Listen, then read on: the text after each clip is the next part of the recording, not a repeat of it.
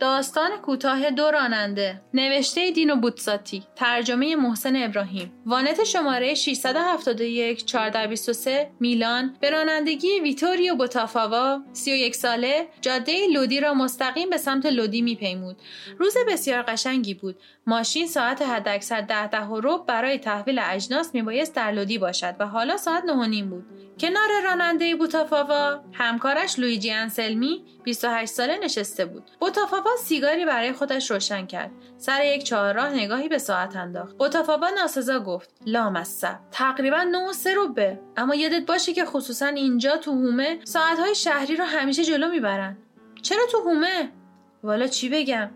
یکی از اون حرفای همیشگیت. همون موقع یه طول سگ سفید و سیاه با قیافه ایزار و نظار از جاده عبور کرد. وانت زیرش کرد. چرخ راست جلو با لاستیک نوع آمریکایی درست از رویش رد شد. تکانی احساس شد و تکانی کمتر تقریبا غیر قابل اجتناب به خاطر چرخ عقبی. وانت ذره از سرعتش کم نکرد. لویجی انسلمی در آینه جلو یکی هم در هر طرف داشت. در چشمانداز جاده که دور می‌شد چیز کوچک پت و پهن و بی حرکتی را روی آسفالت همان جایی که وانت لحظه ای قبل از آنجا رد شده بود دید و یکی از محلی های 50 ساله کلاه به سری تا آنجایی که می‌شد از آن فاصله دریافت دست راستش را به نشانه اعتراض و تهدید تکان می‌داد. آن شخص به سرعت در تعقر آینه با تلفیق در لکه سیاه مثل آب دستشویی که شرخصنا می‌رود کوچک می‌شد. مدتی حتی زیاد انگار نه انگار که اتفاقی افتاده باشد بی صحبت طی شد. تقریبا پس از یک کیلومتر انسلمی خونسرد گفت اما ترمزم می‌تونستی بکنی آن دیگری حرفی نزد. باز هم انسلمی خونسرد گفت جا داشت. دیگری منقلب شد. ول کن بابا حالا. واسه یه سگ ولگرد. بایدم با این وقت کمی که داریم وای میستادم. سکوت کردند عقربه سرعت شما روی 90 95 به شدت نوسان داشت. دیگر خارج شهر بودند. باز هم مسافتی به پیش رفتند. بعد انسلمی با صدای آرامی گفت بگو ببینم ویتوریو راستی سگ بود؟ چی؟ میگم یه سگ بود. چی زده به سرت؟ میگم آخه مطمئنی. میگم درست مطمئنی که یه سگ بود؟ مگه نمرده؟ مگه میشه نمرده باشه؟ خب که چی؟ چه فرقی می‌کنه برات؟ یه سگ نر باشه یه سگ ماده و بوتافاوا زد زیر قهقه. نه اینو نمیگم. پس چی؟ خب میگم خوب مطمئنیم که یه سگ بود. خب دیدیمش دیگه نه؟ چی می‌خوای باشه؟ یه گربه؟ نه اینو نمیگم من. آخه میشه فهمید چیه تو کلت؟ اینم از اون خلبازی همیشگی ها. حالا ول کن. میگم خب مطمئنیم که راست راستی سگ بود. تو خوب دیدیش؟ معلومه که دیدمش. تو هم خوب دیدیش مگه نه؟ دیدمش آره اما اما چی؟ اما خوبه خوب نه. خلاصت نمی‌تونم قسم بخورم که قسم بخوری که چی؟ اگر ازم بپرسن مطمئنی که یه سگ بود قسم بخور که یه سگ بود خب من قسم نمی‌خورم. دیگه می‌خوای عصبانیم کنی یا اگه یه سگ نبود چی می‌خواستی باشه؟ خب اونی رو که تو اون کله لعنتیت بترک. هی داری کشش میدی. اگه یه سگ نبود چی می‌خواستی باشه؟ چرا جوش میاری؟ موضوع به که جوشید کنه نشون میده که تو هم مطمئن نیستی. من من مطمئن نیستم. می‌بینی؟ هیچ وقت نمیشه صد درصد مطمئن بود. گاهی حواس آدم اشتباه می‌کنه. از خودم سوال می‌کنم احیانا اگه به جای یه سگ. اگه احیانا؟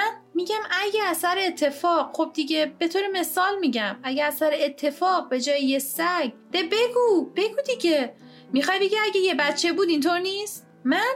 من جیک نزدم. تو هستی که اینو میگی. تو هستی که از یه بچه حرف می‌زنی. چرا از یه بچه حرف می‌زنی؟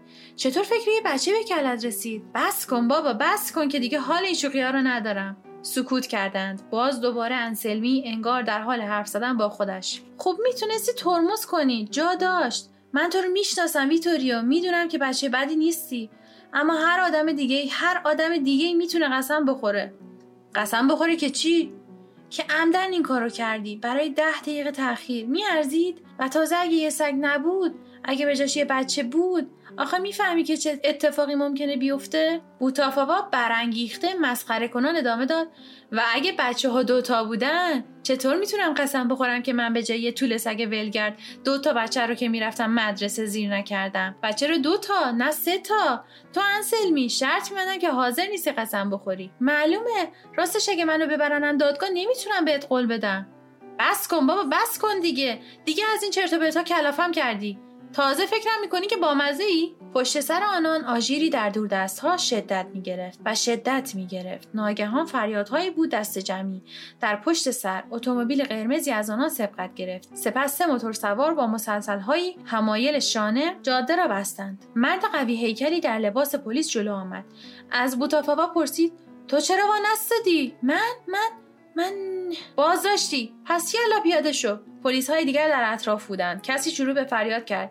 جناب صدفان جناب صدفان اینجا رو نگاه کنین پرشم یکی از اون بچه های معصوم به سپر گیر کرده. ناگهان صدای بلند و جمعیت کوچک هیجان زده ای بیشتر از زنان در حال دویدن از محوطه خانه روستایی بیرون آمد. چوب و داس و چنگک تکان می‌دادند و انسلمی هم بین آن همه آشوب مرد روستایی 50 60 ساله کلاه به سری را تشخیص داد که به طور تهدیدآمیزی یک دستش را تکان می‌داد. ستوان در حالی که بوتافاوا را نشان می‌داد به مامورانش دستور داد یالا یالا زود ببرینش بیرون. مادرها دارن میان و نفس زنان رو به راننده گفت اگه اونا بگیرنت قیمه قیمه‌ت می‌کنن برای ارتباط با ما آیدی صوفی underline کاپل را در اینستاگرام جستجو کنید.